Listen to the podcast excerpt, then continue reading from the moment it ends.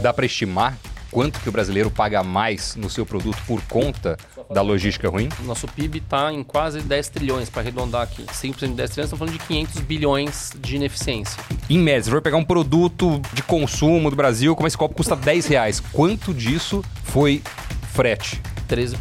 13% é custo logístico, dos quais 70% disso é frete. Vasco, qual que é a sua visão sobre a privatização de empresas estatais ligadas à logística, como portos e ferrovias? Acho que não existe nenhuma empresa estatal, em qualquer setor. Quanto menos Estado, melhor, gente. A inteligência artificial já está sendo usada na logística no Brasil? Já. Mas eu digo que de 0 a 10, nós estamos em 0,8 do potencial. Quando que o Brasil vai ter caminhão autônomo nas nossas estradas? Eu acho que vai ter daqui a alguns anos, de maneira muito limitada, na minha visão.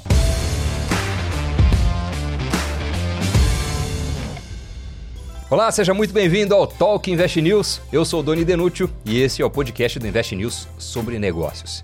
E olha só quem é o nosso convidado de hoje. Vasco Oliveira, o fundador e CEO da nstech, a maior plataforma de tecnologia para soluções logísticas da América Latina. Sócio da Tarpon, ele é hoje um dos mais conhecidos e respeitados empresários da área no país. Vasco, cara, prazer ter você aqui, hein? Bem-vindo.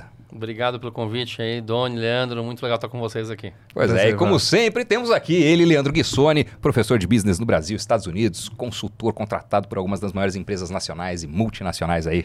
Lê, bora para mais uma? Bora para mais uma. Hoje falar de logística, Doni. O episódio promete, hein? Obrigado. E é um prazer estar aqui com o Vasco também. Admiro bastante o trabalho dele. E eu lembro exatamente de ter encontrado com o Vasco antes de ele lançar uma das suas dezenas de empresas. E eu achei bastante ousado e é impressionante como eles executaram até aqui. Mas vamos discutir papo para o podcast. Pois é, muito assunto.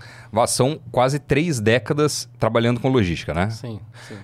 De 0 a 10, que nota você dá para a logística do Brasil? Putz, que difícil, hein? Eu diria que, assim, uma nota 6. E só para a gente pegar alguns grandes números, né? O Brasil gasta algo em torno de 13% do PIB com logística. Os Estados Unidos gasta um pouco menos de 8%. Tem um gap muito grande. Uhum. Né? Uma parte desse gap é um negócio que eu não vejo muita solução, que é infraestrutura. Né? Então, acho que a gente não tem hoje nada que aponte para melhorar e reduzir esse gap de infraestrutura por conta de taxa de juro, a parte do arcabouço regulatório e várias outras coisas mais. Mas uma parte disso acho que tem a ver com produtividade dos ativos, né? Uhum. Que aí tem a ver desde qualidade de pessoas a uso de tecnologia, né? Isso acho que tem avançado bastante. Acho que a gente vai fechar esse gap através dessa questão de pessoas e tecnologia. Mas temos que comer bastante arroz e feijão para sair desses 6 aí. Pois é, pois é. E eu peguei uma entrevista sua no NeoFeed, no canal NeoFeed, e você lá falou o seguinte, Vasco. Queremos resolver as dores dos principais elos da cadeia. O mercado de logística é muito fragmentado e às vezes é preciso falar com 15 empresas diferentes para resolver as dores de um único agente do ecossistema. Vamos funcionar como um grande hub integrador. Então, essa é a nstech, né? Sim. O que está por trás dessas dores? O que está por trás da lógica de criação da nstech? Então, vamos lá. Logística é um termo extremamente amplo, né? Então, pode ser logística de um monte de coisa, né? Estou falando aqui especificamente o nosso foco principal é a parte de logística de cargas, né? De produtos e também de passageiro, porque a gente hoje tem a principal empresa que faz software RP, TMS para mercado de ônibus, mais de 50% de market share nesse mercado. Na parte, então, de logística de carga, né? Então, quem que são os grandes atores dessa cadeia, né? Quando você pensa num transporte físico, você sempre vai ter o embarcador, que é o dono da carga, uma Unilever da vida, ou um Carrefour, ou uma Amazon, né? Você pode ter um operador logístico, você quase sempre vai ter, né, uma transportadora. O Brasil hoje tem mais de 160 mil transportadoras.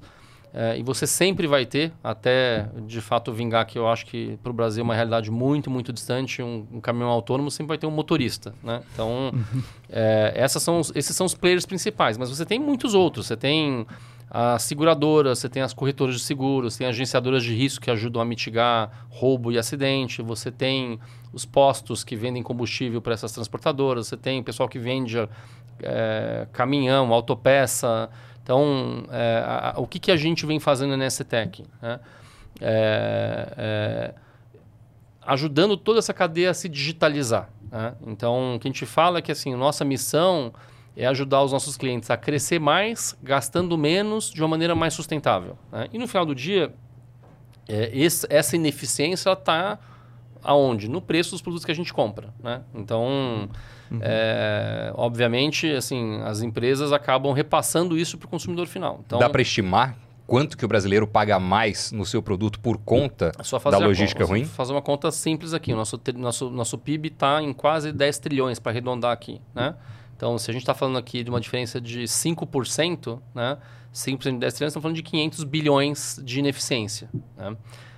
Desses 500 bilhões de ineficiência, parte é o que eu falei. Eu acho que, assim, não vejo, sinceramente, mesmo sendo muito otimista, né? Como empreendedor sempre otimista, de que a gente vai ter uma mudança drástica na qualidade das estradas, na qualidade dos portos, dos aeroportos. Por mais que venha tendo investimento privado, esse investimento, ele malemar tira o gap do que a gente tem, a gente está sempre correndo atrás da economia que cresce. Né? Uhum. Então, a questão é como que a gente otimiza. Né? E aí, falando um pouco do que você me perguntou das dores, né? Então, se coloca no lugar de um gerente de supply chain do Mercado Livre, que é um cliente nosso. Né? O que ele quer? Quais são as principais dores? Gastar menos, fazer a entrega mais rápido, melhorar o nível de serviço, e fazer uma entrega mais sustentável, né? Que polua menos, com menos potenciais acidentes na estrada. Então, só que você pode decompor isso aqui, quando você está falando de um item desse, pode se decompor em 60 itens. Né? Então, como é que você pode reduzir o custo? Você pode fazer uma melhor roteirização dos seus veículos, você pode ter um software que te ajude a fazer uma gestão melhor de combustível, você pode ter um software que te ajude a contratar melhor o frete. Para dar 3 exemplos, poderia falar aqui mais 50, só de redução de custo. Né? Então, no final do dia, a nossa proposta de valor ela é muito centrada no cliente. Né? Então, para cada persona dessa, a gente tem um mapa de dores e a gente vai desenvolvendo soluções. E a ideia é de que a gente tenha, e já temos hoje grande parte disso dentro de casa ou integrado, o que a gente chama de montar uma plataforma one-stop shop, onde quando um cliente pensar em tecnologia para logística, ele vem na nstech e ache tudo que ele precisa para as dores dele. One click, ou seja, já previamente integrado, tá? Sem que ele tenha que ficar fazendo novas integrações, testes, que é uma coisa que consome muito tempo e dinheiro. E aberta. Né? Então, a gente fala que a gente quer ser o Android e não o iOS. Né? A gente não quer ter um sistema fechado, né? Sem pegadinha para o cliente. Então, não é porque ele comprou um TMS nosso, que o TMS é o Transportation Management System, que vai ajudar um embarcador ou um operador de uma transportadora a fazer a gestão da sua cadeia de transporte end-to-end, que ele vai ter que usar, por exemplo, a nossa fintech. Ele pode querer usar o banco que ele já trabalha ou um concorrente nosso de uma fintech especializada. Então, no final do dia, se a gente vai conseguir colocar um produto nosso, é pela qualidade do produto e não porque ele é obrigado a usar. Então, diria que essas são as 3 características que a gente vem buscando na nossa plataforma. Aí. E a gente hoje já é a maior empresa da América Latina, atendemos aí 60 mil clientes. De todos os tamanhos, então desde grandes embarcadores, dos quais a gente tem hoje 264 dos 500 maiores são clientes nossos, a uma transportadora que pode ter um caminhão ou um motorista, que hoje a gente não monetiza o motorista, mas o Brasil tem hoje por volta de 2,5 milhões de motoristas, dos quais quase todos são na nossa base de dados. E a gente tem um app hoje na mão de mais de 200 mil motoristas, né, um super app, que a ideia é que o motorista seja a ferramenta de trabalho do dia a dia dele para resolver tudo que ele precisa, desde pagamento, agendar uma entrega, comprar um produto, comprar um pneu, escolher o posto que ele vai parar. Então, para dar um exemplo de uma solução para motorista. Aí. Você falou alguns nomes gigantescos de clientes, algumas estatísticas impressionantes do tamanho da empresa. E a empresa tem 3 anos. A empresa tem 2 anos e 9 meses. Como é que menos com muita naturalidade, né? Como é que em menos de 3 anos você fundou uma empresa que tem como cliente companhias do porte de Mercado Livre em logística, que é quase que o core business do Mercado Livre, né? Ou muito importante, pelo menos. Eu diria que essa história começou, na verdade, já mais de 25 anos atrás, né? Porque eu sou empreendedor desde os 20. Com 20 anos eu montei minha primeira empresa, que era uma empresa de tecnologia. Depois, com 23, eu montei uma segunda empresa que chamava-se AGV Logística. Essa empresa eu fundei do zero e eu vendi ela há um pouco menos de 4 anos atrás. E ela, quando eu vendi, ela era o segundo principal operador logístico integrado do Brasil, que faz fulfillment de armazenagem e transporte, focado muito no mercado de medicamento, em especial veterinário, mas não só varejo, fast moving consumer goods, bens de consumo, clientes na área industrial também. Então, assim, no final do dia, eu vivi essa dor, né? Eu tinha 60 pessoas na minha área de tecnologia, desenvolvia os principais softwares proprietários, que pouca empresa tem DNA de desenvolver software, né? Mas eu tinha que me conectar com outros 20 softwares. Então, eu era CEO de uma empresa muito grande que tinha essa dor que eu acabei de descrever, de assim, imagina você ter que, para resolver a dor da Pfizer ou da Unilever, ter que se conectar com mais de 20 softwares, fazer centenas de integrações, você quer mudar um fornecedor, era uma dor de cabeça gigante, tem que trocar a asa do avião com o avião voando. E eu falava, puta, assim, tem que ter uma maneira mais simples de você resolver isso, né? Eu, quando vendi a empresa, montei a Niche Partners, que é a minha gestora.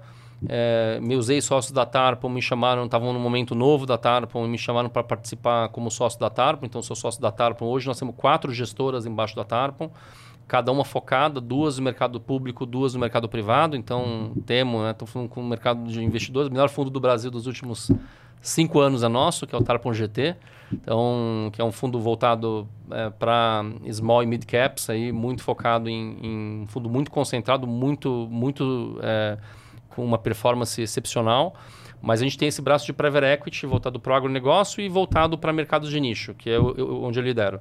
Mas, na prática, a minha vida hoje é nstech, eu estou dedicado para a companhia. Com essa experiência toda que eu tinha de ter fundado a Associação Brasileira dos Operadores Logísticos, conhecer muito a cabeça do embarcador, a cabeça do transportador, a cabeça do motorista, porque eu já tinha operado isso há muito tempo, né? O mercado securitário, porque como eu trabalhava com muito medicamento, produtos de alto valor agregado, tinha que essa parte de seguro, roubo, estava presente no meu dia a dia. Então eu já conhecia as pessoas, muitas empresas eu já usava como cliente, muito mais fácil do que você montar tudo do zero, né? Foi, na verdade, fazer um convite aos melhores empreendedores do Brasil de cada subsegmento desse a se juntar nessa jornada. Uhum. Né? Então, hoje nós somos uma empresa que tem embaixo... hoje são 27 empresas que a gente está integrando essas empresas no nível de go-to-market, no nível de produto, mas, ao mesmo tempo, mantendo muita autonomia, mantendo o DNA de cada empresa, porque o que eu acredito é que o que faz uma empresa dar certo no final do dia é foco e cultura, né? Então, a gente respeita muito isso. Então, assim, como é que a gente fez? Entendendo que... para ir longe, a gente tem que ir junto, né? E não sozinho, né? Então, acho que a gente está indo rápido e junto, né? Então, chamando esses empreendedores para participar dessa jornada com a gente, né? Eles são nossos sócios, né? Então, a gente comprou normalmente 100% dessas empresas, parte em dinheiro, parte em ações dessa empresa. E a gente já é hoje, então, a maior da América Latina nesse segmento aí. 27 empresas vocês compraram em 2 anos e 9 meses? É mais ou menos isso. Impressionante. Pois é, e você falou uma frase bem interessante, Vasco, que é junto e não sozinho. Eu queria explorar um pouco mais isso com você. Porque quando a logística, quando a gente olha como ela evoluiu, a demanda pelas operações logísticas evoluíram, a gente tem que citar o crescimento do e-commerce também, né? Então, à medida que o e-commerce... pré-pandemia representava algo em torno de 5% do total no Brasil, né? Se eu pegar só varejo, e esse número cresceu, sem contar outras operações. eu vejo que várias empresas tentaram surgir oferecendo soluções. Então, citar algumas delas. A Log, por exemplo, tentando trazer eficiência... Nossa, cliente. Cliente de vocês também. Olha lá, vamos fazer aquele... Checklist aqui. Checklist. Né?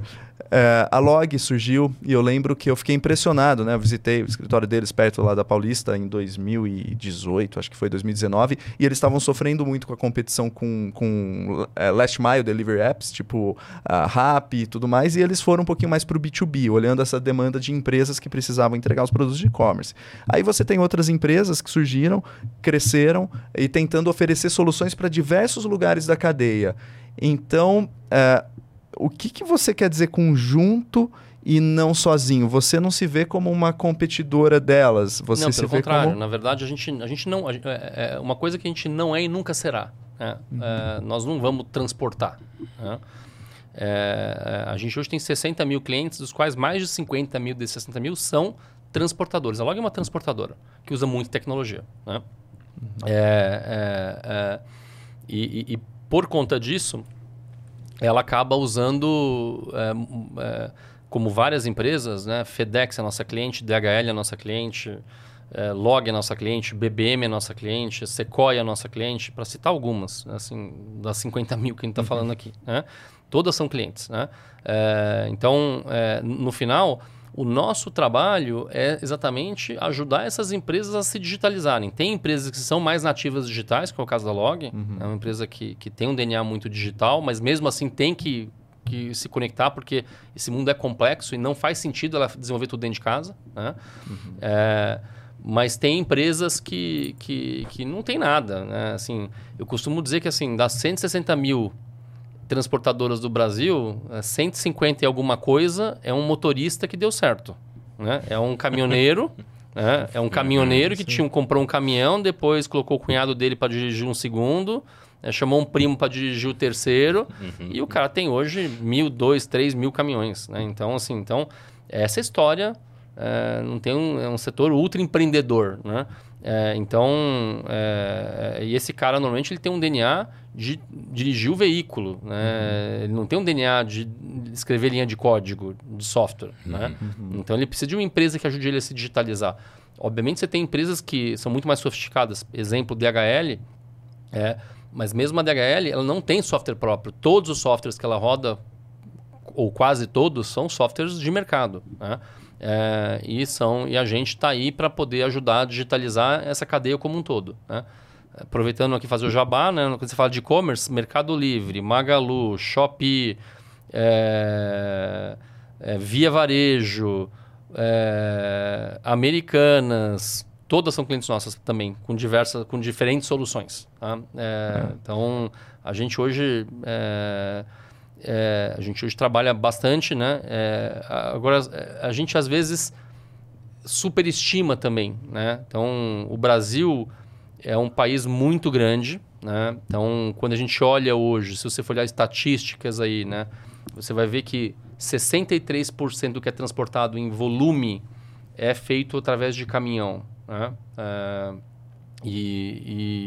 Só que se você tirar tudo que é exportado de minério e produtos agrícolas, que acaba sendo o grosso que vai via ferrovia ou mesmo via hidrovia, né, cabotagem, mais de 94% do que passa no Brasil passa num caminhão. E passa muitas vezes. Né? Então, só para vocês terem uma ideia, nos softwares da nstech passam por mês 160 milhões de frete, 14 já está batendo 15 trilhões de mercadoria. Como o PIB é de mais ou menos 10 tri, passa todo ano 1,5 vezes o PIB do Brasil em algum software nosso. Né? Por quê? Porque assim, para esse copo chegar aqui, ele foi da fábrica para um distribuidor, um frete. Depois foi do distribuidor para o varejista, outro frete. Né? Se você comprou no e-commerce, mais um frete até a sua casa. Né? Então, o mesmo produto passa, às vezes, em várias pernas de transporte. Dá, né, para estimar em média? Eu sei que média é aquele número ruim, né? De pé no congelador, cabeça no forno, só lá em média está em temperatura ambiente, na prática o sujeito está morto. Mas em média, se for pegar um produto de consumo do Brasil, como esse copo custa R$10, quanto disso foi frete? 13%. 13%. É. 13% é custo logístico, dos quais 70% disso é frete. Né? E isso varia muito de produto para produto. Né? Se você vai para produtos de baixo valor agregado, né, chega a 20%, 30% do custo da mercadoria. Né? Se você vai para produtos de mais alto valor agregado, às vezes é 2%, 3%. Né? Então, eu fazia na AGV, por exemplo, logística da Medtronic. Medtronic é que faz stent, marca-passo. Uhum. O quilo médio da Medtronic na minha época, hoje deve ser mais, era $7.000 o quilo. É um produto muito caro. Obviamente, quando você vai transportar um produto muito caro, o frete sobre o valor do transporte é mais baixo. Quando você vai transportar um caminhão de sal, é quase que o frete é mais caro que o produto. Uhum. Né? Então, varia muito... de setor para setor, mas na média do Brasil estamos falando aí de 13% de custo logístico, dos quais por volta de 70% é ligado a transporte. Volta àquela estatística dos 94%. Tirando minério e tirando... Tirando toda a parte de grãos, soja, milho, agro, tudo que é exportado, que acaba tendo uma parte relevante de transporte. Quando você pega, por exemplo, uma Rumo, né, que é cliente nossa também, é grande cliente, que é a maior ferrovia do Brasil.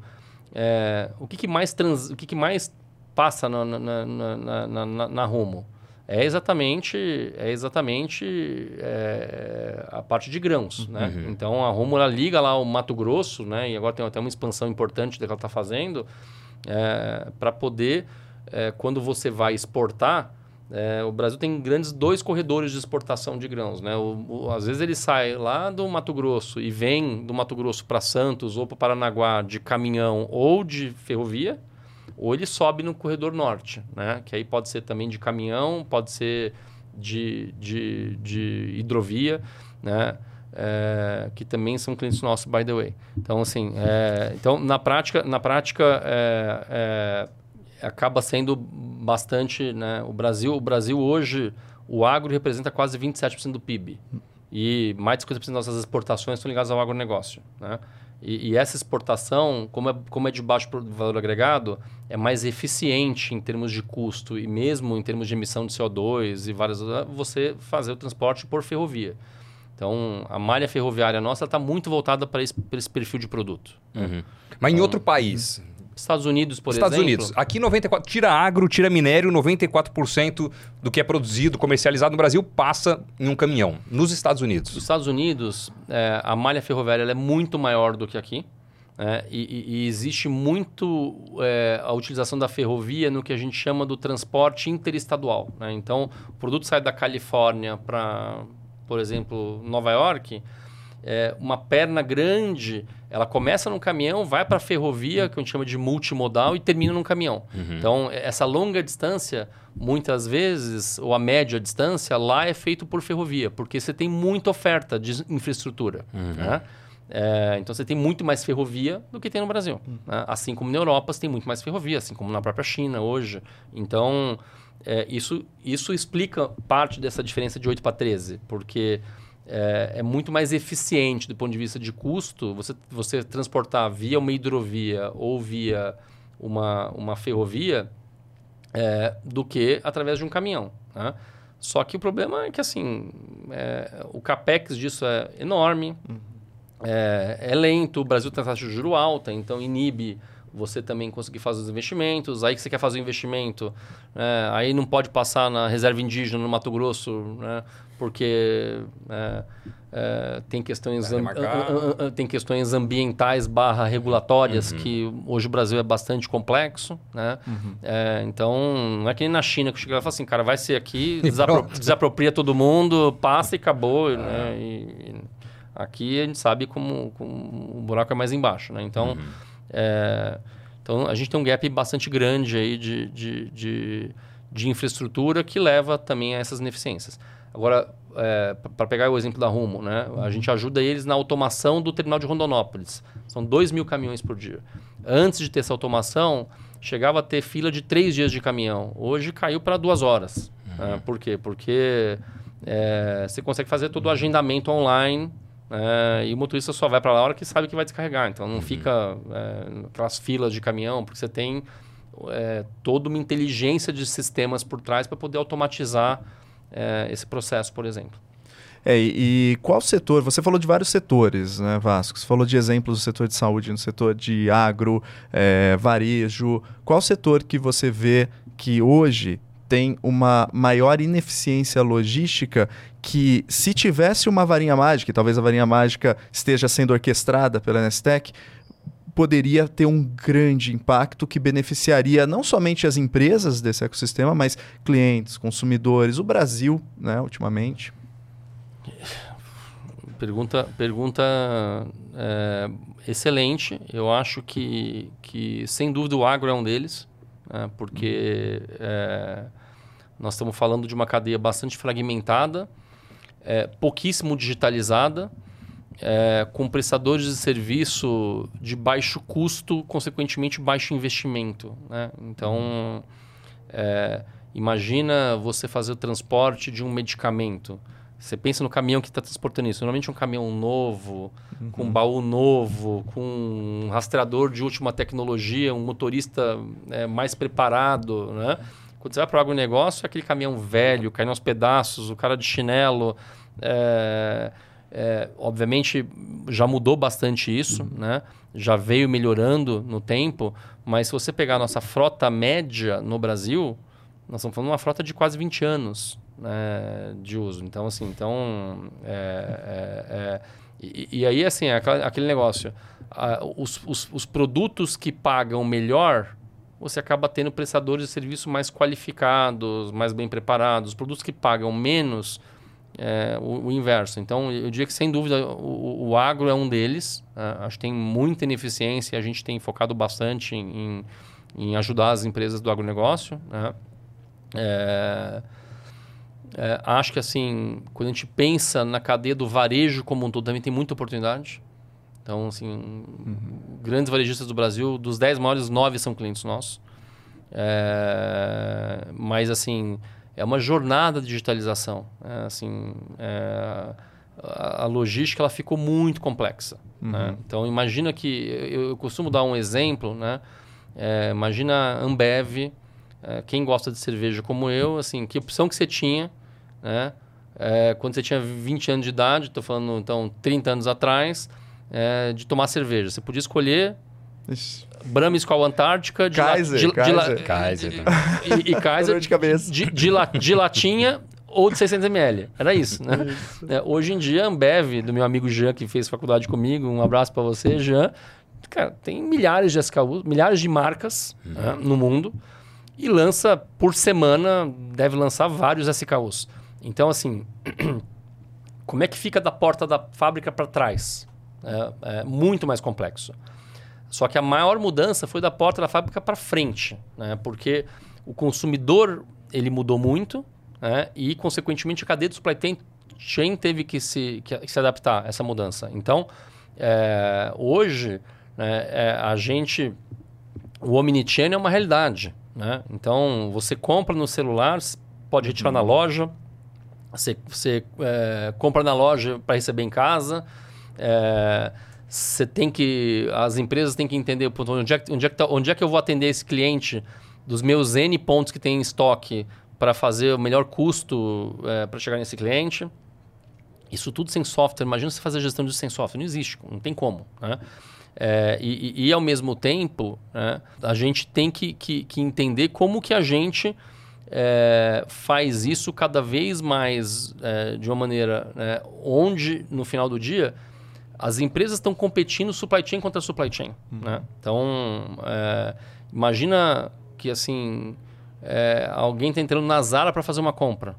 Essa compra foi decidida no final do dia, na prática, algumas semanas atrás. Né? Porque assim, você tem que entender o que a consumidora quer naquele momento para mandar produzir a roupa, para chegar essa roupa lá e estar disponível na hora que ela está na loja, no preço certo, para que ela compre. Né? Então, é uma guerra, né, de supply chain contra supply chain. E as empresas que prosperam hoje, elas têm que ser muito eficientes e muito resilientes. O que a gente viu na pandemia? Né? Eu acho que a pandemia ela trouxe algumas ela trouxe para tudo uma aceleração e para o supply chain também. Né?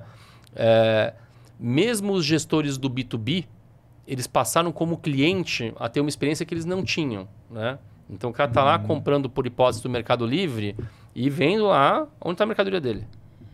Aí depois ele voltou para a empresa e falou assim, pô, mas por que eu não tenho isso no B2B? Uhum. Também quero ter essa experiência no B2B, né? É, eu tenho como cliente no B2C, não tenho no B2B? Também quero ter no B2B. Essa mesma experiência de onde tá meu produto, né? É, e ao mesmo tempo, o que a gente viu, né, foram... É, uma coisa que a gente fala também, né? As cadeias supply chain têm que ser muito flexíveis e resilientes, né? Então, o que aconteceu, né? Você vai produzir um carro. Quantos componentes tem no carro? Mais de 10 mil. Falta um chip, você não produz o carro, né? E foi o que aconteceu. Faltou chip no mundo, então parou a linha de produção de um monte de coisa. Então, várias cadeias tiveram problemas de fornecimento, tinha demanda, uhum, mas não tinha conseguido produzir o produto, né? Por quê? Porque faltava 1, 2, 3, 10 componentes. E você não produz um carro se não tiver o chip, que no final do dia é o cérebro do carro ali. Então, isso faz com que as empresas também tenham que repensar suas estratégias, né? Então, você tem hoje um movimento muito forte, até depois da guerra aí, Estados Unidos, China, comercial, que é o nearshoring, né? Você vê hoje o México está bombando de crescer, porque um monte de fábrica que estava na China, vocês falam assim, opa, não dá para confiar mais na China, vamos puxar aqui para dentro dos Estados Unidos, mas é muito caro os Estados Unidos, então vamos pôr no México, que é mais barato um pouco. Né? Então, está aqui pertinho. Né? Então, o México hoje está crescendo muito economicamente. Hoje mesmo estava numa reunião com um cliente nosso, CEO de uma empresa nossa, e falou assim, olha, o norte do México hoje está o México como um todo, ele falou um número hoje de 3% de desemprego, que é pleno emprego. Ele falou, o norte do México está com 2%. Ele falou, é quase o caos. Né? Então, assim, porque não tem gente para trabalhar. Não tem gente. Porque... Escassez de mão de obra. Não tem oferta suficiente. Ô Vasco, qual que é o maior erro das empresas hoje quando pensam em estratégia logística? Eu diria que é não considerar a equação correta. Que na minha visão, a equação que todo mundo tem que considerar como gestor de um negócio é o custo logístico total. Tá? E o que é o custo logístico total? Ele é composto, obviamente é mais complexo que isso, mas para tentar simplificar, o meu custo de armazenar, mais o meu custo de transportar, mais o meu custo indireto de gerir essa cadeia, mais, eventualmente, o meu impacto tributário, né? Porque você tem, obviamente, uma questão tributária que é muito relevante, não só no Brasil, mas em qualquer país, né? E aí você tem produto indo passear em Minas Gerais, que sai de Minas para vir para cá, CD que está lá em Goiânia porque tem benefício fiscal, ou a fábrica. Então, uma questão fiscal que pesa muito, um país tem impostos muito altos. Mas tem uma partezinha que chama-se delta de market share, né? E aí, às vezes, você tem as empresas alinhadas para poder cobrar do gestor de transporte, do gestor de logística, do supply chain, por hipótese de redução de custo. Só que isso sacrifica nível de serviço, que sacrifica market share. Então, o que eu vejo é que assim, você ter clareza dessa equação, clareza de que às vezes gastar mais vai fazer você ganhar market share e que no final do dia sua margem bruta é alta o suficiente para cobrir esse custo a mais. E é melhor você gastar mais, porque você vai... Por que tem essa guerra no e-commerce, para pegar aqui, da entrega no mesmo dia? Porque a gente vende mais. Uhum. Né? Então, assim, você vai entrar lá para comprar, você fala, tá bom, eu preciso desse produto, mas eu preciso para hoje, porque eu estou indo viajar amanhã.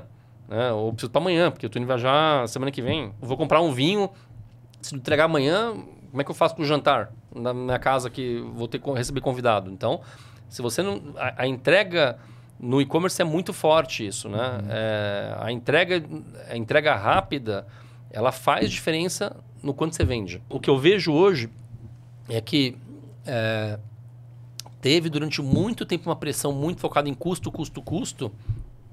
Só que isso custou market share para empresas. Então, você olhar essa equação de uma maneira equilibrada, e equilibrada é tentar entender, e cada caso é um caso, mesmo dentro de uma empresa grande, não dá para você generalizar, uhum, porque essas empresas têm N divisões com N go-to-markets diferentes, que têm necessidades diferentes de entrega, né? Então, você saber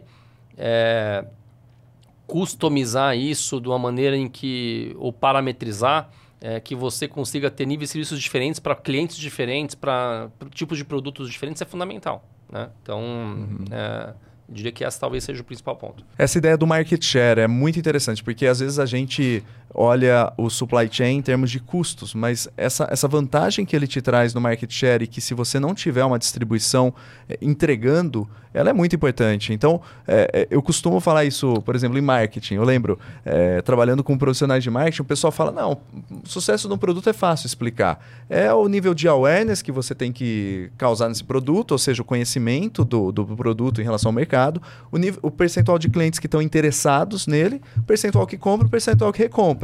Uhum. Falo, legal. Mas você está partindo da premissa que esse produto tem 100% de disponibilidade, ou seja, ele está distribuído em todos os lugares, né? E o que você falou desse Delta Market Share é muito interessante. O que me traz a seguinte questão.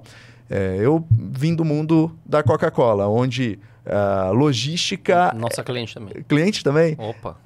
A logística, eu lembro, sempre que a gente desenhava as matrizes SWOT, aquela matriz de forças, fraqueza, ameaça, oportunidade, isso lá atrás, 2004, 2005, estava lá sempre em forças. Sim. Logística e o controle logístico que tinha. Então, ela não gostava da ideia de terceirizar a logística, de ter muitos distribuidores, era um pouquinho só de distribuidores para áreas muito remotas. Essa visão de ter logística própria ou terceira, como que você vê isso hoje, trazendo para hoje, Vasco? Eu acho que varia muito de empresa para empresa, né? Mas na média, que não é bom, mas para poder falar, não ficar em cima do muro, né? Eu diria que assim, a terceirização é uma realidade porque você deveria, como empresa, gastar sua energia no que é o core, né? E logística para algumas empresas é core, para outras empresas não é core. Mas mesmo o exemplo da Coca que você citou, né? Eu tenho alguns amigos que são engafadores Coca e alguns deles são clientes nossos, né? O grosso da logística, a gestão não é terceirizada, mas o grosso da execução dos ativos é terceirizada. Por quê? Porque assim, é muito difícil uma empresa ser boa em tudo, né? Aliás, é impossível, né? É muito difícil, né? Então, no final, você saber como empresário, né? Quais são, de fato, as 3 coisas que você tem que se focar, que é isso que vai te fazer ganhar o jogo, é muito relevante. E aquele negócio, e aí o resto, que não é o core do core... O que você puder terceirizar para poder gastar toda a sua energia nessas 3 coisas, eu acho que é a estratégia correta. Então, eu diria que assim, é muito raro você ver uma empresa no Brasil, por exemplo, que tem um embarcador que trabalha com frota própria e que, de fato, essa conta fecha. Tem exceções, obviamente, tem alguns subsegmentos, alguns casos que conseguem fazer e fazer bem. Mas, assim, é exceção da exceção. E no passado, talvez, esse era um imperativo, né? Que foi mudando ao longo do tempo. Não faz sentido, né? Não faz sentido. Assim, eu era um operador logístico, a minha vida era fazer isso. Eu tinha 0 caminhões. Aí eu tive a excelente ideia no passado de falar, não, agora eu preciso ter pelo menos 20% da minha necessidade. Cheguei a ter quase 1000 caminhões. É outro DNA. Eu tinha um DNA de tecnologia, fui ter um DNA de gestor de ativo. É um outro... de novo, mesmo eu... Minha vida era cuidar daquilo. Cheguei à conclusão que não valia a pena e voltei a me centrar no que eu sabia fazer bem. Que é, vou gerir um monte de gente, né, com muita tecnologia, muito processo, muita gente boa, mas deixa o dono do ativo ser a transportadora que eu subcontratava no caso da AGV, né? Então... Eu acho que você ter essa consciência, né? Acho que estratégia é saber falar não, né? Então, assim, o que eu não vou fazer? Né? Porque no final do dia é isso. Qualquer negócio, o que vai gerar valor mesmo, não são 100 coisas, são 3. Né? Assim, então, o Pareto não falha, né? Então, você fala assim, quais são as 3 coisas que vão fazer a diferença? Põe toda a energia nisso e tenta terceirizar o resto, né? Então... senão você acaba querendo fazer tudo e não faz nada bem feito. Para uma empresa de e-commerce, a logística é core ou não é core? Nessa perspectiva de fazer mais coisas eu mesmo ou terceirizar mais coisas? Eu diria que assim, o que a gente vê, né? cada vez mais essas empresas buscando nos hubs de fulfillment principais terem os hubs próprios. Quando eu falo próprio, não é que ela vai ser dona do armazém, mas ela vai operar o armazém por conta própria, na média, né? Uhum. Mas quando você fala da cadeia, ela pode até orquestrar a cadeia de maneira própria. Sem contratar um operador logístico, ela vai direto no transportador ou direto até no motorista final. Mas os ativos, quase que sem exceção, muito terceirizados, porque essa conta não fecha, gente. O Brasil é muito complexo você empregar gente. Né? CLT, cara, impostos, você acaba tendo muito mais produtividade, às vezes contratando uma transportadora que tem lá um cara muito focado, que ele é o próprio dono do ativo dele, do que você querendo ser dono de tudo. Então, se você pegar o Mercado Livre, quanto que tem de entrega feita com um veículo que é do Mercado Livre?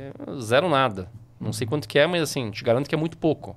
Porque na prática é mais eficiente você ter parceiros terceiros, mas assim, a gestão, a inteligência, nesse caso, o Mercado Livre tem bastante dentro de casa. Tem muita coisa de tecnologia dentro de casa, porque ele entende que, de fato, é core.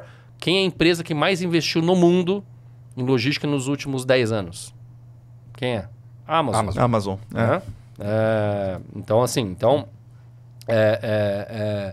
Quem é a empresa que mais investiu em logística no Brasil nos últimos 10 anos? Mercado Livre. Então isso é um sinal de que eles veem como core. Né? E a gente, como consumidor, enxerga isso no dia a dia, né, de diferencial competitivo, e eu acho que eles estão certos. Só que, assim, dito isso, eles têm a consciência de que não dá para fazer tudo dentro de casa. Então, assim, terceiriza um monte de coisa, seja de execução, seja até de software. Como no caso do software nosso. O stack deles de tecnologia, o core é próprio, mas assim, tem um monte de coisa que não faz sentido ele fazer por conta própria. Uhum. Né? Porque ele que era a minha vida na AGV. Na AGV eu tinha o meu stack, o core próprio, e terceirizava um monte de coisa. Então, acho que é o que eu acredito. Essa questão da velocidade de entrega aí é fundamental para uma boa experiência de consumo, e algo que a Amazon, para mim, está anos-luz à frente de qualquer concorrente no mundo, é a experiência do consumo também no atendimento, no pós-venda. Porque assim, Sim. Eu já tive várias vezes que devolver coisa, ou cara, eles resolvem no estalar de dedos. É um negócio impressionante que a gente no Brasil tem muito a aprender em qualquer que seja o tipo de empresa, grande, média, pequena. Mas queria fazer uma outra pergunta para você. A inteligência artificial já está sendo usada na logística no Brasil? Já. Como? E onde? Posso te dar vários exemplos, mas eu digo que de 0 a 10 nós estamos em 0,8 do potencial. Tá? Assim, nem começou o potencial, e eu acho que vai vir uma transformação enorme na logística através de AI. Ontem a gente tem uma parceria bem importante hoje com a Microsoft na parte de cloud, e ontem a gente estava num evento na Microsoft com 40 executivos nossos falando a manhã inteira de inteligência artificial. Tá? Uhum. E onde que ela entra na logística? Entra um monte de coisa. Né? Mas vou te dar exemplos práticos e vou te dar o que eu acho que vai ser o futuro. Uhum. Né? Então, por exemplo, a gente hoje usa inteligência artificial para poder fazer leitura de imagem e reconhecimento de padrão para poder fazer redução de acidente. Né? Então, os números são bizarros. Né?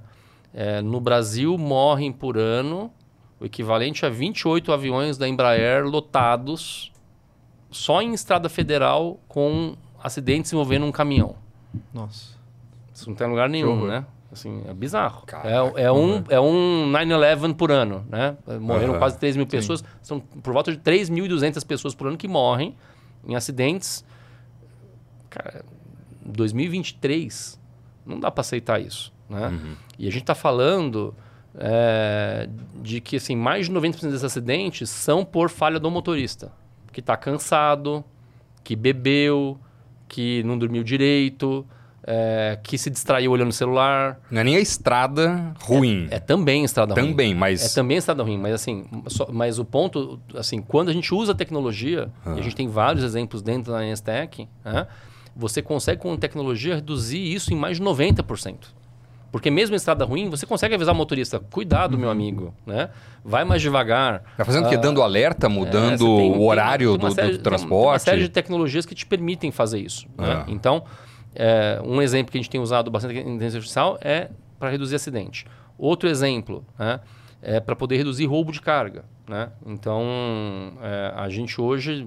Mais de 50% do roubo de carga, do agenciamento de risco do Brasil, passa num software do nstech. Tá? Então, a gente consegue identificar padrões, identificar coisas, inclusive fazer análise preditiva de onde pode acontecer um roubo, né? E reduzir o roubo de carga. Para poder otimizar uma operação. Né? Então, eu acho que aí a gente ainda tem muita coisa por fazer. Né? Então, eu diria que assim... A grande mudança, né? E aí quando a gente olha, né, para os grandes problemas da logística, a improdutividade de ativo talvez seja o maior dos problemas. Né? Só que nós estamos falando de milhões e milhões e milhões de decisões que têm que ser tomadas no dia a dia. Né? Uhum. Se você consegue automatizar muitas das decisões através da IA, né, para que a gente consiga identificar onde estão os gargalos, né, para poder um caminhão descarregar mais rápido ou carregar mais rápido. Isso acho que vai fazer com que a gente, tire esse gap aí de 8 para 13 de maneira bem importante. Tá? E eu diria que vai acontecer, e a gente, sem dúvida alguma, está trabalhando muito forte para ser um agente transformador aqui nesse sentido. Pois é, porque a inteligência artificial também ela é baseada em dados. E vocês têm dados de toda a cadeia, praticamente de ponta a ponta. É. Mas no outro lado da inteligência artificial, o futuro, como que você vê o futuro para a logística? Porque, por exemplo, Elon Musk fala em caminhão autônomo, né? Fala em muita mudança que pode estar por vir. Claro que aqui é só um exemplo de aplicação, mas poderiam ter várias outras. Como que você vê o futuro do uso da inteligência artificial na logística? Eu acho que é isso. Assim, na verdade, você usar essa tonelada de dados que a gente tem, e agora a gente está construindo um stack, a gente consegue ter esses repositórios todos num lugar só e de maneira muito mais organizada e com uma qualidade melhor, né? Porque no final do dia a matéria-prima para essa decisão é dado, né? E você conseguir tomar várias decisões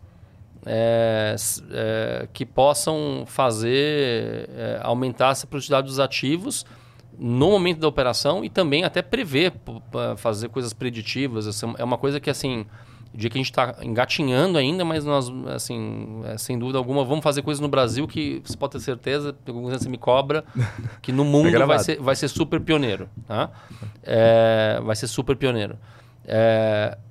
Vou falar um pouco da questão de caminhão autônomo. Né? Uhum. Quando que o Brasil vai ter caminhão autônomo nas nossas estradas? Eu acho que vai ter daqui a alguns anos, de maneira muito limitada, na minha visão. Alguns são 5 ou 50? Não, mais para 5. Mas assim, de maneira muito, na minha visão, limitada. E eu vou explicar o porquê. Uhum. Tá? Você vai abastecer seu carro. Nos Estados Unidos tem frentista? Não. Aqui tem frentista? Um monte. Só tem, né? Se você pegar na bomba lá, vai vir o dono com um cabo de vassoura. O que você tá fazendo, seu louco? Então, assim, quem parou o Brasil com as greves nos últimos anos? Quem mostrou que, assim, tem força para parar o Brasil?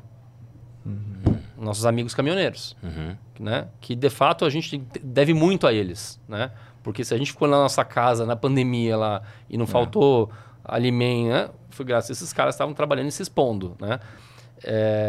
Então você acha que os caminhoneiros vão impedir o caminhão autônomo de andar pelas estradas do Brasil? Eu tenho quase certeza de que nós vamos ter bastante dificuldade política de conseguir. Eu acho que tem esse lado que, para mim, é um lado que não dá para desprezar. Né? Nós estamos falando só de transporte de carga. Não é que tem que entrar para de 2 milhões e meio de motoristas. Né? Acho que, assim, difícil, né, mexer com essa categoria do ponto de vista político. Mas não é só isso, né? Você tem uma questão de infraestrutura das estradas, que nós estamos longe de estar perto dos Estados Unidos. Né? Você tem uma questão dos próprios veículos, que são muito velhos. Né? E você tem uma questão, assim, até da questão, assim, tá bom, então imagina na hipótese aqui do Mercado Livre. Uhum. Mas quem vai descer do caminhão para fazer entrega na minha casa, tocar campainha? Vai ser um robô? Numa calçada? Acho vai ter em nichos, né? Aonde que eu acho que vai ser primeiro? E inclusive fora do Brasil, né? Dentro de umas fazendas, numa mineração. Então, acho que vai acontecer mais do que dentro de São Paulo, ou mesmo numa autoestrada. Acho difícil isso acontecer no curto, no médio prazo, e talvez até no longo, estou falando aí de 20 anos. Aí, não por uma questão tecnológica, mas uma questão sociopolítica, né? Social e política. Captei a vossa mensagem. E falando em dados que vocês conseguem ter de toda a cadeia, vocês conseguem ser uma empresa que ultimamente consegue até mesmo estimar a demanda em alguns setores. E como que vocês trabalham nessa linha também? Porque se você consegue estimar a demanda, você também consegue ser mais eficiente em termos de logística. Sem prazo dúvida. De entrega, volume e assim por diante. Sem dúvida. A gente hoje não está focado especificamente nisso que você falou. Uhum. Vamos chegar lá, mas não é a nossa prioridade, né? Então, Tem muitas prioridades no caminho. Mas, para pegar um exemplo, eu estava gravando hoje de manhã um podcast com o Plínio, que trabalhou comigo e hoje é o presidente da DHL no Brasil. Ele deu exatamente esse exemplo. Ele falou, olha, imagina que hoje uma empresa, na média, tem lá uma cobertura de estoque de 60 dias. Aí, se ela trabalha com um produto importado, ela fala, não vou correr risco de alfândega, vou para 120 dias. Se você consegue ter muito mais previsibilidade através de dados, AI, né? Você poder reduzir esse estoque, de repente, para 15 dias. E melhorar a estrutura de capital de giro da empresa. E quando você olha esse custo logístico de 13%, aí dentro tem uma parte importante que é o custo de carregar estoque. Está nessa conta, né? Então, como nós temos mais estoque para ineficiência e o custo é maior por causa da taxa de juro, então uma parte dessa diferença está em estoque. Uhum. Tá? Uhum. Então, eu diria que assim, também vai chegar. Nós, como nstech, tem uma questão de onde nós estamos pondo energia e priorização. Vamos chegar lá, mas mais para frente um pouco. Tá.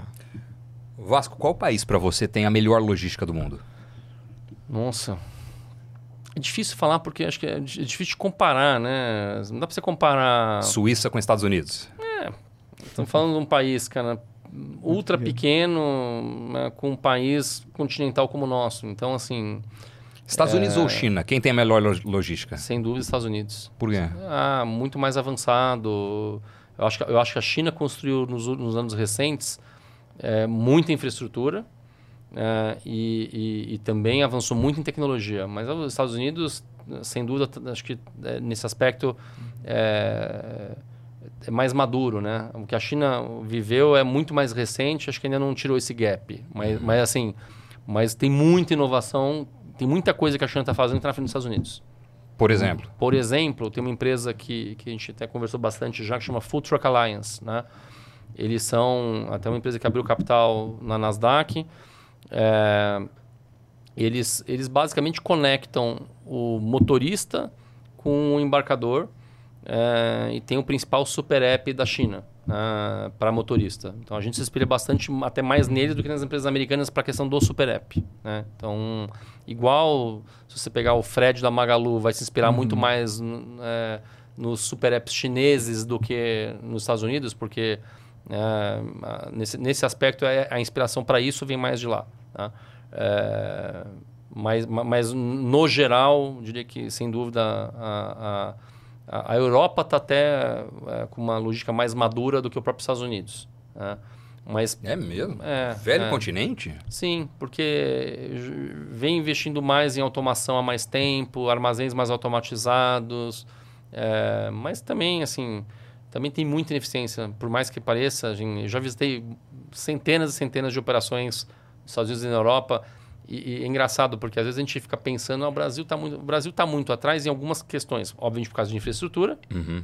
Obviamente porque também no Brasil, por conta de impostos, mais taxa de juro e mudanças no cenário... você fazer investimentos em automação é muito mais difícil fechar a conta do que na Europa, né? Que o empregado custa muito mais caro, taxa de juros é negativa, né, às vezes. E, então, assim, então, mas dito isso, às vezes a gente subestima o que a gente tem de bom no Brasil. Eu voltava, às vezes, de operações que eu visitava nos Estados Unidos e falava assim, cara, uma operação da AGV que eu tinha... igual, melhor do que os caras lá. Então, assim, com menos automação, mas em muitas coisas melhor, mais avançada. Então, acho que uma coisa interessante, né? O Plínio estava contando hoje que, assim, tem mais de 40 brasileiros expatriados da DHL no mundo. Por quê? Porque, assim, cara, quem faz logística aqui, cara, faz em qualquer lugar do mundo, né? E não é diferente. Então, você pega a Unilever hoje, então, um dos principais caras, ou o principal cara de logística do mundo da Unilever é brasileiro, né? Então, tem muito profissional bom aqui, né? E que está indo para fora. E o que a gente quer fazer como nstech é levar a tecnologia nossa aqui. Inclusive, assim, semana que vem tem um call com uma empresa que é cliente nossa aqui que está conversando com uma solução potencial no Canadá. Assim, então, assim, a gente vai montar uma empresa global com DNA brasileiro e tecnologia brasileira, que acho que vai dar muito orgulho para a gente ainda um dia. Não, isso é muito bom. E você falou de carreira, né? E de perfil de profissional. Qual é o perfil do profissional hoje que trabalha em supply chain e logística? Ele é formado em administração? Ele é formado... Qual é a formação dele? E aqueles profissionais que você vê com mais condições de ter posições de liderança, né, na área de logística e supply chain. Qual é o perfil desse profissional? Eu diria que...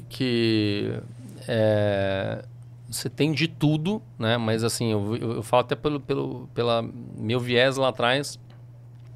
Eu sou administrador e fiz administração em direito, né? Tem bastante gente de administração nessa carreira também, né? Mas eu diria que o DNA do engenheiro é muito voltado para isso, né? Então, a minha ex-empresa, por exemplo, era em Vinhedo, que é perto de Campinas, então... a gente tinha muito engenheiro da Unicamp. De São Carlos. Então, eu diria que engenharia...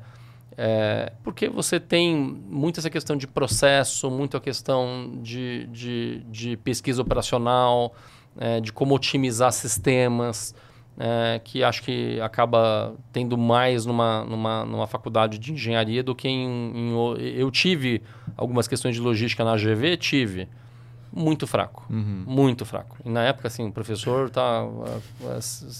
assim, faltava... devia estar aposentado há muitos anos já, estava lá dando aula para gente, falando de coisas, assim, muito desatualizadas, né? Acho que esse é outro ponto que a gente como nstech trabalha muito. Assim, não adianta ter tecnologia sem ter gente qualificada. Então, faz parte da nossa missão, né? E o nosso propósito é melhorar o mundo através da logística e da mobilidade, né? Porque o que a gente faz ajuda a reduzir acidente, ajuda a reduzir trânsito, ajuda a reduzir poluição, né? Mas para usar tecnologia tem que ter gente qualificada, né? Então, em todos os níveis. Então, faz parte da nossa jornada qualificar do CEO, porque o CEO, poucos CEOs são CEOs que vieram do supply chain. Outro dia a gente até, num evento que a gente fez agora recente, levamos lá o Marcos Lutz, que é meu grande amigo, presidente do Grupo Ultra hoje. O primeiro emprego dele foi na Ultracargo. Então, ele é um dos poucos presidentes que começou lá na logística. São poucos, tá certo. São poucos. Né? Mas levar a importância do supply chain do CEO, mas até o motorista. Né? Então, como é que a gente qualifica essas pessoas, né, para poder operar as tecnologias que estão chegando aí, que são cada vez mais intuitivas, mas, assim, a parte da estratégia logística tem muita coisa complexa que, às vezes, as pessoas aprendem muito na prática. Eu mesmo aprendi quase tudo na prática, né? Não era formado em logística, né? Tem cursos hoje de formação em logística, mas, assim, a gente mesmo tem... Na Mundo Logística e Educação, vários cursos aí voltados para quem quer se aprofundar em temas específicos, com gente de mercado falando, né, muito prático e muito voltado para a execução do dia a dia mesmo. Como é que você vê a estratégia de conteúdo para as empresas hoje? Eu acho que assim, toda empresa hoje é uma empresa de mídia e conteúdo no final do dia. Então, assim, inclusive a gente tem um braço, né, de conteúdo e mídia, que produz muita coisa própria e terceiriza bastante coisa também. Mas no final, a gente vê várias empresas que a gente admira de vários setores diferentes que no final do dia você acaba sendo um canal para quem quer falar com o seu perfil de cliente, né? E você pode monetizar isso. Pega a Amazon que você citou. A Amazon acho que ganha mais dinheiro hoje com mídia do que com e-commerce mesmo, né? Porque sim, no final do dia, assim... você quer saber um produto, nos Estados Unidos vai muito mais na Amazon do que no Google, né? Então, assim, então, no final do dia, ela acaba monetizando isso com quem é o dono do produto, que quer ali estar bem posicionado com mídia, né? Então, e acho que produzir conteúdo, ele acaba sendo uma forma, hoje, mesmo no B2B, a jornada de compra ela é muito errática, né? Cada vez mais, e principalmente as gerações mais novas, né, eles se educam muito pela internet, né? Então, o cara tá lá, tô com uma dor aqui, preciso reduzir meu custo logístico. Ele vai lá no Google, coloca lá e aparece vídeo, aparece conteúdo. E no final do dia, por trás disso, tem alguém querendo vender alguma coisa muitas vezes, né? Que é uma estratégia que a gente usa bastante. E funciona muito bem. Então, assim, no final do dia, levar conteúdo, levar conhecimento, te fideliza, te faz você ser uma marca mais admirada. E a gente aposta muito nisso e trabalha muito forte isso na nstech e nas empresas que fazem parte da nstech como marcas, submarcas voltadas para públicos diferentes. A gente falou bastante de caminhão, de frota pesada mesmo. Mas, por exemplo, o crescimento de aplicativos como o iFood. A gente navega assim, no trânsito em São Paulo, em grandes cidades, o número de motocicletas é muito grande.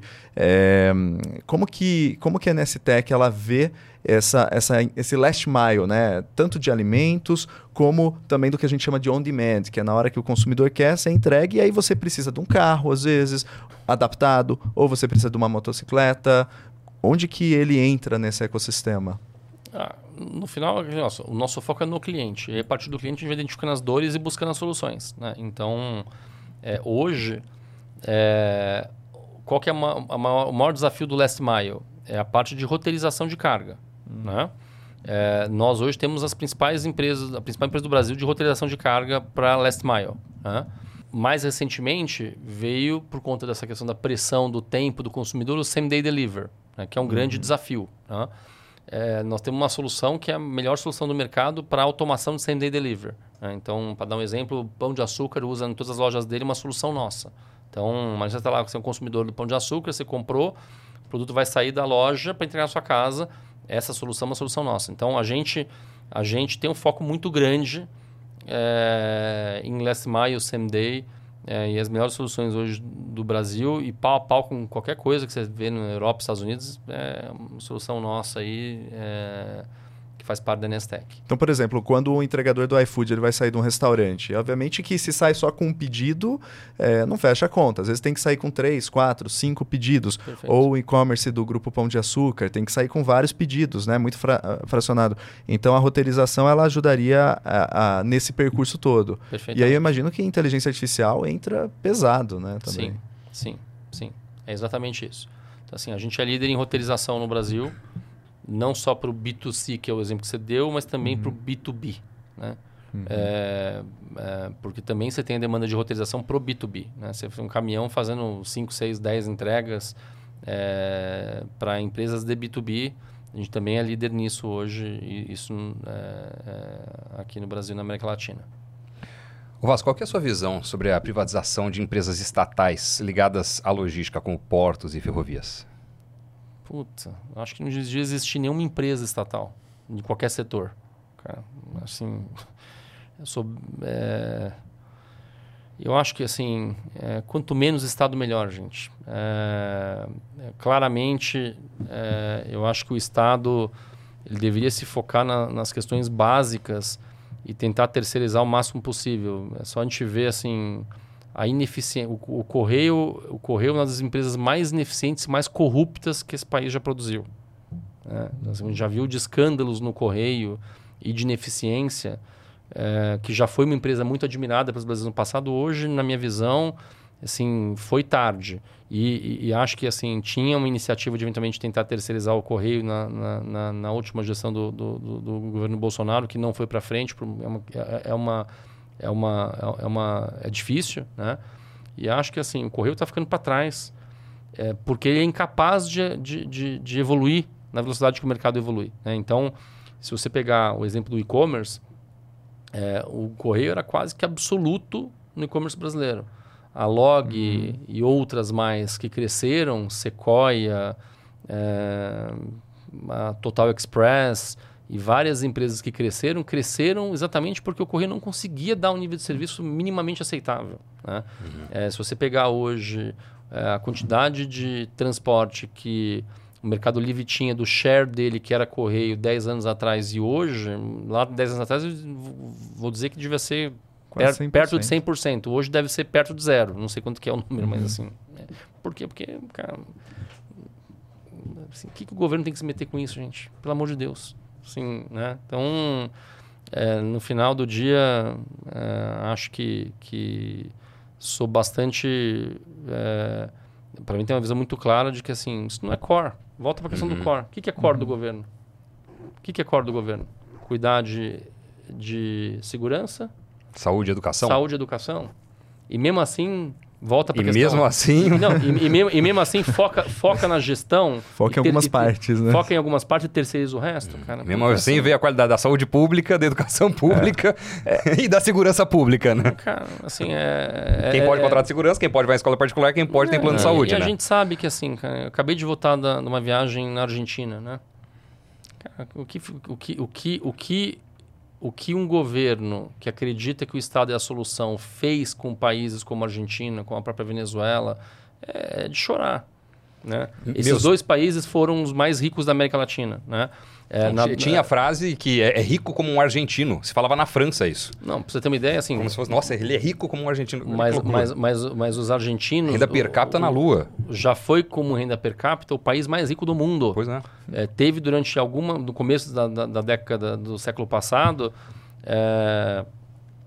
por algumas, 2 ou 3 décadas, top 10 do mundo em renda per capita, né?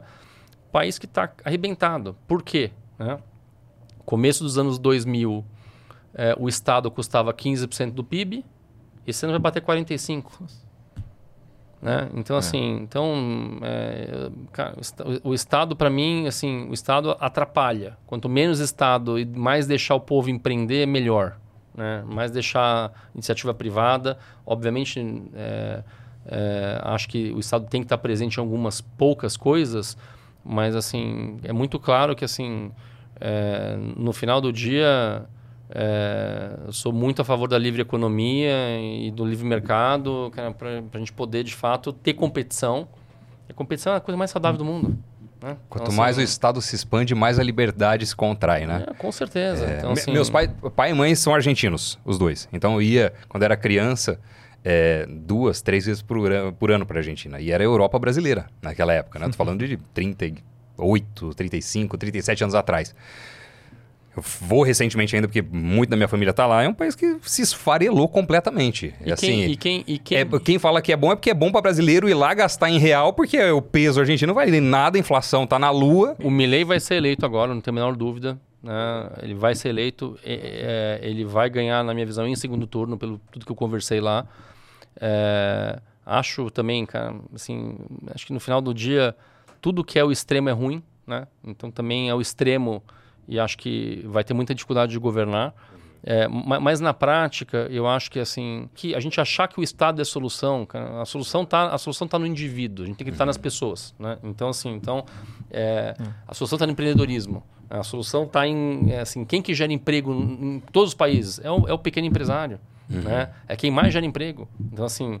Então, cara, deixa esse cara trabalhar e não enche, pelo amor de Deus, cara. Então, assim... Então, mas ainda é um discurso populista que pega demais em muitos países da região, né, se cara? Se você pegar, você assim... é um passo para frente, dois para trás, muitas vezes. A gente teve uma sessão do IPO lá e tive uma conversa com muita gente, cara. E um deles foi um historiador e economista argentino, um papo super interessante, ele contando... E ele mostrou o gráfico exatamente na década de 50, quando entrou o Perón... Cara, assim, ele vinha lá, assim, o gráfico depois eu até te mostro, uhum. terminando aqui, que era a renda per capita da Argentina num ranking de países, ela vinha lá em cima, 1900 até 1950. Entrou o peronismo, cara, foi ladeira abaixo, uhum. sem parar. E na prática, assim, quem que se ferra nessa? Com inflação de 130%, é o rico ou o pobre? Óbvio que é o pobre. Uhum. Óbvio que é o pobre. Então, assim, então quem está pagando a conta não é o rico já foi para o Uruguai. Exato. Sim, 10 anos de isenção de imposto, receptividade para caramba. Tem 500 bilhões de dólares de argentino fora da Argentina. Então, assim, então o rico se defende, uhum. o rico e educado se defende. Estratégia tributária, faz tudo. Então, assim, o problema é que acabou o país. Assim, o país maravilhoso, cara, conseguiram arrebentar o país. Arrebentar. O próprio Milei fala que são 35 anos para voltar... Vai 35 anos consecutivos de uma gestão com a mesma visão, né? Eu não acho nem precisa disso. Eu acho que assim, a gente até subestima o poder, né? Eu acho que vários países mostraram que dá para fazer em menos. Mas assim, o problema é que assim, o problema é que a democracia também tem, e acho que obviamente eu sou super a favor e uhum. não vejo hipótese de morar num uhum. país que não seja democrático, uhum. mas assim, o ser humano... ele cai muito fácil no conto do populismo, né? Então, assim, se eu vi que, assim, puta, isso aqui é de graça. Cara, não existe nada de graça, cara. Obviamente, você está pagando um caminhão de imposto para voltar para você 10% do que você mandou lá, as migalhas, né? E a gente aqui paga... 35% do PIB de imposto e não tem segurança, não tem educação, não tem saúde, não tem nada. Exato. Assim, assim... Por isso que qualquer comparação de fatia de tributação com um país avançado e tudo mais é injusta, né? Porque total. Pode, sei lá, Dinamarca pode cobrar 50%, mas em compensação você tem tudo de retorno do Estado. Né? Estados Unidos é alta a tributação, pô, é alta, mas... É mais baixa, mais baixa que a nossa. Mas você recebe, mas é mais baixa que a nossa, você recebe mais que a gente em várias frentes. Exato, né? Exato.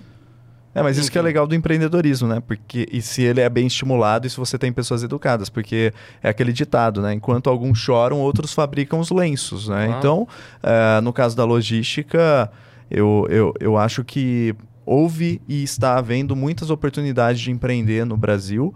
E até mesmo de surfar na ineficiência dos Correios, porque o próprio Magazine Luiza fez isso, né? Eu lembro do Fred Trajano falando que, na época, o Mercado Livre dependia muito dos Correios e ele falou, não, eu vou desenvolver meu sistema próprio, claro. Usou a loja física para integrar a logística, os microtransportadores e tudo mais, é que agora a competição é outra, né? Mas... Sem dúvida.